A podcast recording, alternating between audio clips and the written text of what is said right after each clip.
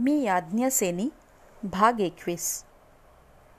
महर्षींच्या आज्ञेनं आम्ही लवकरच द्वैतवनाकडं निघणार होतो. पण भेटायला येणाऱ्या लोकांची संख्या बघून आम्ही काही दिवस काम्यकवन सोडू नये असा सर्वांचा विचार ठरला. म्हणून इथं मोजकेच दिवस राहायचं मान्य केलं. पांडवांनी आपला वनवास पुरा करण्यासाठी काम्यकवन निवडलेलं आहे आणि त्यांचं वास्तव्य त्या वनातच आहे. अशा कल्पनेनं हस्तिनापुरातून व इंद्रप्रस्थातून अनेक नगरवासीय ऋषीमुनी तपस्वी हे भेटायला यायचे. तसंच इतर राज्यांतूनही लोक येत भेटत सहानुभूती दर्शवित.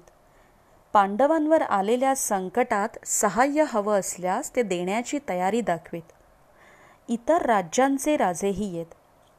कौरवांबरोबर जेव्हा युद्धाची वेळ येईल त्यावेळी आम्ही आमच्या सर्व सामर्थ्यानिशी युद्धात उतरू असं आश्वासन स्वामींना देऊन म्हणत महाराज कौरवांच्या अन्यायी वृत्तीबद्दल आमच्या मनात चीड आहे. मनात आलं युद्ध सुरू झालं तर पांडवांकडं कौरवांच्या इतकं सैन्य कुठून येणार? त्यातून आमच्याबद्दल वाटणाऱ्या आपुलकीनं असं सहाय्य अशा राजांनी दिलं तर स्वामींनी ते घेतलं पाहिजे ना? स्वामी असं सहाय्य घेतील? त्या दिवशी मी स्वामींना हाच प्रश्न विचारला. तेव्हा स्वामींनी उलट प्रश्न विचारला. द्रौपदी असं सहाय्य घेण्याचा प्रसंग आपल्यावर येईल?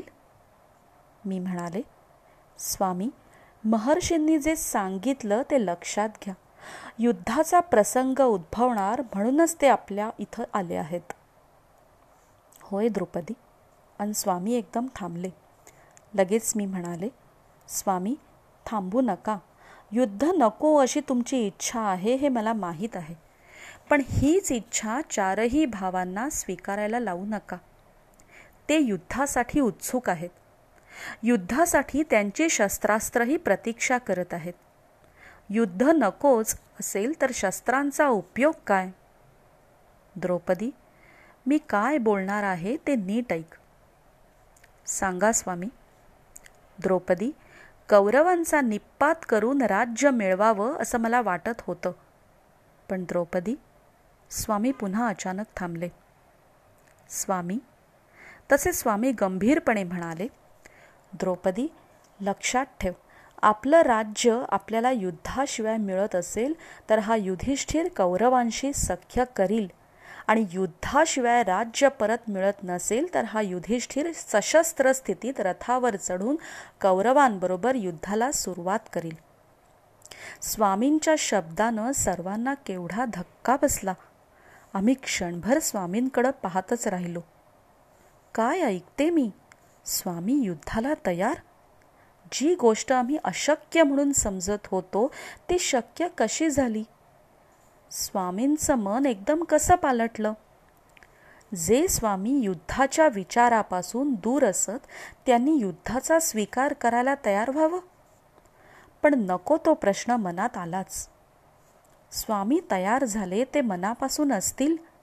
की पुन्हा एखादा प्रसंग असा काही उद्भवला की ते युद्ध नको म्हणतील?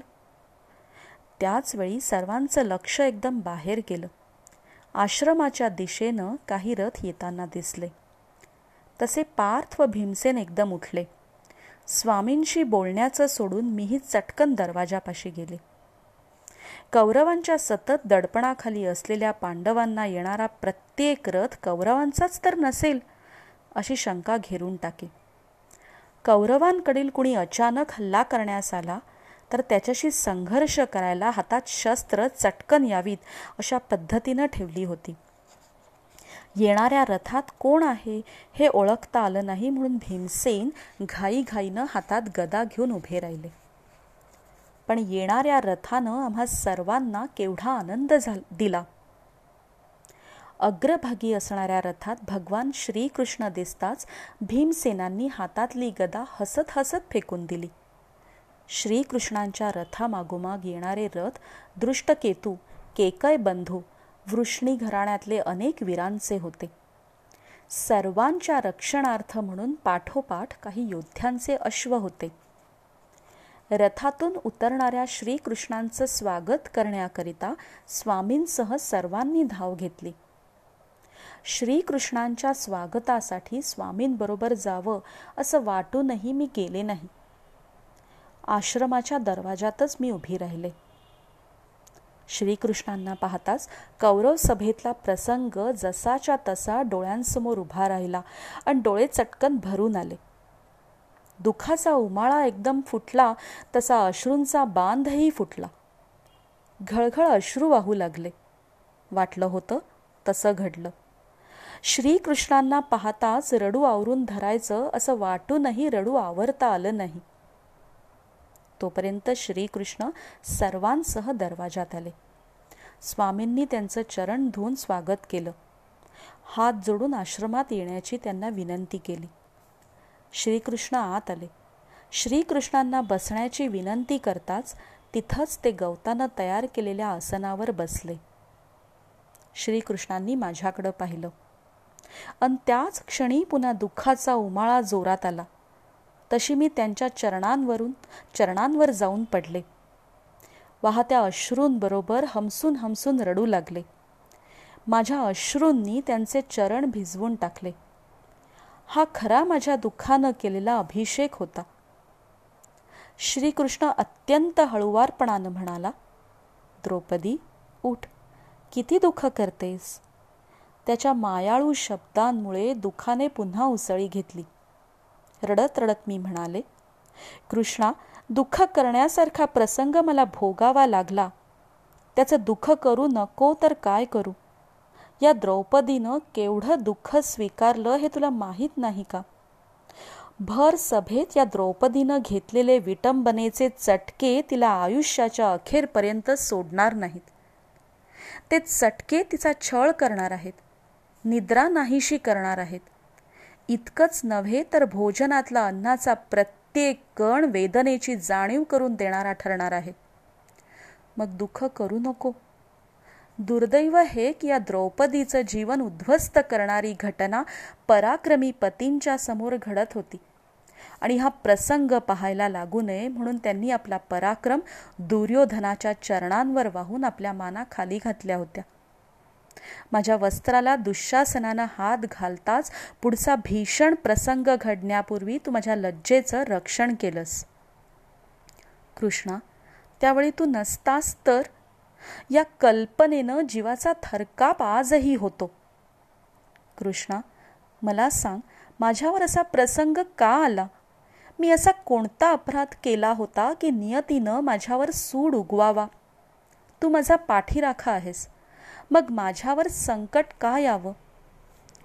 माझा प्रश्न ऐकून सारेच गंभीर झाले. श्रीकृष्ण गंभीरपणे म्हणाला द्रौपदी उठ. डोळे पुस. तुझ्या अश्रूतली दाहकता मी जाणली. हा प्रसंग घडत होता तेव्हा हस्तिनापूरपासून मी दूर होतो. शाख देशात होतो. त्यामुळे मी तातडीनं येऊ शकलो नाही. पण योगमायेनं तुला वस्त्र पुरवली. तुझ्यावरच्या प्रसंगानं मी अतिशय व्यथित झालो होतो. तुला भेटावं असं वाटूनही मी लगेच येऊ शकलो नाही. मी प्रत्यक्ष तिथं राजप्रासादात असतो तर द्यूताचा खेळ होऊ दिला नसता. तुझ्या अश्रूंचं महत्त्व मी जाणतो म्हणून मी सांगतो ते ऐक. तेरा वर्षांच्या वनवासानंतर कौरव पांडवांच्या युद्धाला सुरुवात होईल. हे युद्ध घनघोर होईल. द्रौपदी तू जशी आज रडते आहेस तशाच कुरु घराण्यातल्या राजस्त्रिया कौरवांचा विनाश बघून रडतील. पार्थाच्या बाणांनी सारं कुरुक्षेत्र दणाणून जाईल. गदेच्या प्रहारानं मांडी फुटलेला दुर्योधन मृत्यूच्या मुखात प्रवेश करील. नकुल सहदेवांच्या शस्त्रास्त्रांच्या माऱ्यानं पृथ्वी कंपित होईल. जसे कौरव युद्धात नष्ट होतील तसं त्यांचं सैन्य रक्ताच्या थारोळ्यात पडलेलं दिसेल. या युद्धात पितामह भीष्म दुःशासन कर्ण द्रोण अश्वत्थामा हेही पार्थाच्या व भीमसेनाच्या माऱ्यानं या पृथ्वीवर आपले देह सोडून देतील. सर्व पृथ्वीचं पृथ्वीचं खंड दुःखात बुडून जाईल. कल्पना करता येणार नाही अशी स्थिती या पृथ्वीवर होईल. क्षणभर थांबून भगवान श्रीकृष्ण म्हणाले युधिष्ठिर तुमच्या कलहाचं हे अंतिम असं दृश्य आहे. माझं वचन सत्य होईल. श्रीकृष्ण पुढे काय बोलणार याची सर्वांना उत्सुकता होती. श्रीकृष्ण स्वामी उद्गारले. युधिष्ठिर हे जे मी वर्णन केलं आहे ते युद्धातील आणि युद्धानंतरचे आहे. आज कौरवांनी अन्याय अधर्म आणि अत्याचार यांचा स्वीकार केला आहे. अशा दुष्टांच्या वागण्यानं साऱ्या प्रजेचा छळ होईल. सर्वत्र दुष दुष्टांचं साम्राज्य निर्माण होईल. अशा दुष्टांना मृत्यू द्यायचा असेल तर युद्धाची गरजच आहे. तेरा वर्षांनंतर जे कार्य तुम्ही करणार आहात तेच मी आजही करू शकतो. भगवन आश्चर्यानं स्वामी उद्गारले. होय युधिष्ठिर मी द्वारकेतून सैन्य तातडीने मागून घेतो. ते येईल. आणि जेवढं सैन्य शस्त्रास्त्र असतील त्यांच्या सहाय्यानं मी स्वतः कौरवांवर हल्ला करून सर्वांना मृत्यूच्या स्वाधीन करीन. तुमच्यावरचं संकट दूर होऊन तुम्ही हस्तिनापुरात प्रवेश करू शकाल. नाही नाही भगवंत स्वामी कळवळून म्हणाले. भगवंत आपण असं करू नका. हा कलह कौरव पांडवांमधला आहे. द्यूताच्या शेवटच्या खेळात बारा वर्ष वनवास आणि एक वर्ष अज्ञातवास अशी अट ठरलेली होती. दोन्ही पक्षांनी मान्य केली होती. त्या खेळात माझा पराभव झाला. धर्मदृष्ट्या ही अट आम्ही स्वीकारली तशीच ती आमच्यावर बंधनकारक होती. ही अट स्वीकारून हस्तिनापूर सोडलं. ठरलेल्या अटीचा भंग केला तर पांडवांनी आपला धर्म सोडला आणि अधर्माचा स्वीकार केला असा सर्वांचा आरोप येईल. आम्ही स्वीकारलेली अट आम्ही पुरी केली पाहिजे. त्याकरिता उरलेली वर्ष आम्ही वाट पाहू. आपण कौरवांना मृत्यू दिला तर आपल्याला दूषण ठरेल. म्हणून आपण असं करू नका. स्वामींच्या विनंतीस श्रीकृष्णांनी मान दिला. ते म्हणाले युधिष्ठिर तुझ्यापासून माझी हीच अपेक्षा होती. तुम्ही अत्यंत वाईट स्थितीत असूनही आपला धर्म सोडायला तयार नाही. जेव्हा युद्ध घडून येईल तेव्हा पार्थाचा सखा पार्थाच्या रथावर सारथ्य करील. कौरवांकडून जे जे वीर लढण्यासाठी पार्थासमोर येतील त्यावेळी मी पार्थासोबत असेन. युद्धात श्रीकृष्ण असं सहाय्य पांडवांना करणार हे ऐकून सर्वांना केवढा आनंद झाला. श्रीकृष्ण म्हणाले युधिष्ठिर आता युद्धाच्या तयारीला लाग. महर्षी व्यासांनी सांगितल्याप्रमाणे पार्थाला उत्तर हिमालयात पाठव. तिथं भगवान शंकराकडून सर्व शस्त्रास्त्र मिळतील. इंद्राकडूनही शस्त्रास्त्र मिळतील. त्याच वेळी श्रीकृष्णानं हळूच माझ्याकडं पाहिलं. अद म्हणाला द्रौपदी तुला काही बोलायचे होय ना? सांग. श्रीकृष्णा बोल बोल द्रौपदी.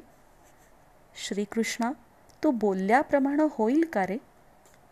द्रौपदी आश्चर्यानं श्रीकृष्ण म्हणाले श्रीकृष्णा तुझे वचन सत्यच होईल यावर माझा विश्वास आहे. पण पण काय? श्रीकृष्णा जोपर्यंत युद्धाचा प्रसंग जवळ येत नाही तोपर्यंत युद्ध करण्याची सर्वांची इच्छा असते. पण द्रौपदी माझ्याबद्दल म्हणालीस स्वामी म्हणाले. पण द्रौपदी युद्धाशिवाय दुसरा पर्याय नसेल तर युधिष्ठिर युद्धाला उभा राहील असे मी म्हणालो होतो. होय ना? स्वामींच्या शब्दानं सर्वांना आनंद झाला पण मला सर्वाधिक झाला. हे खरं ना?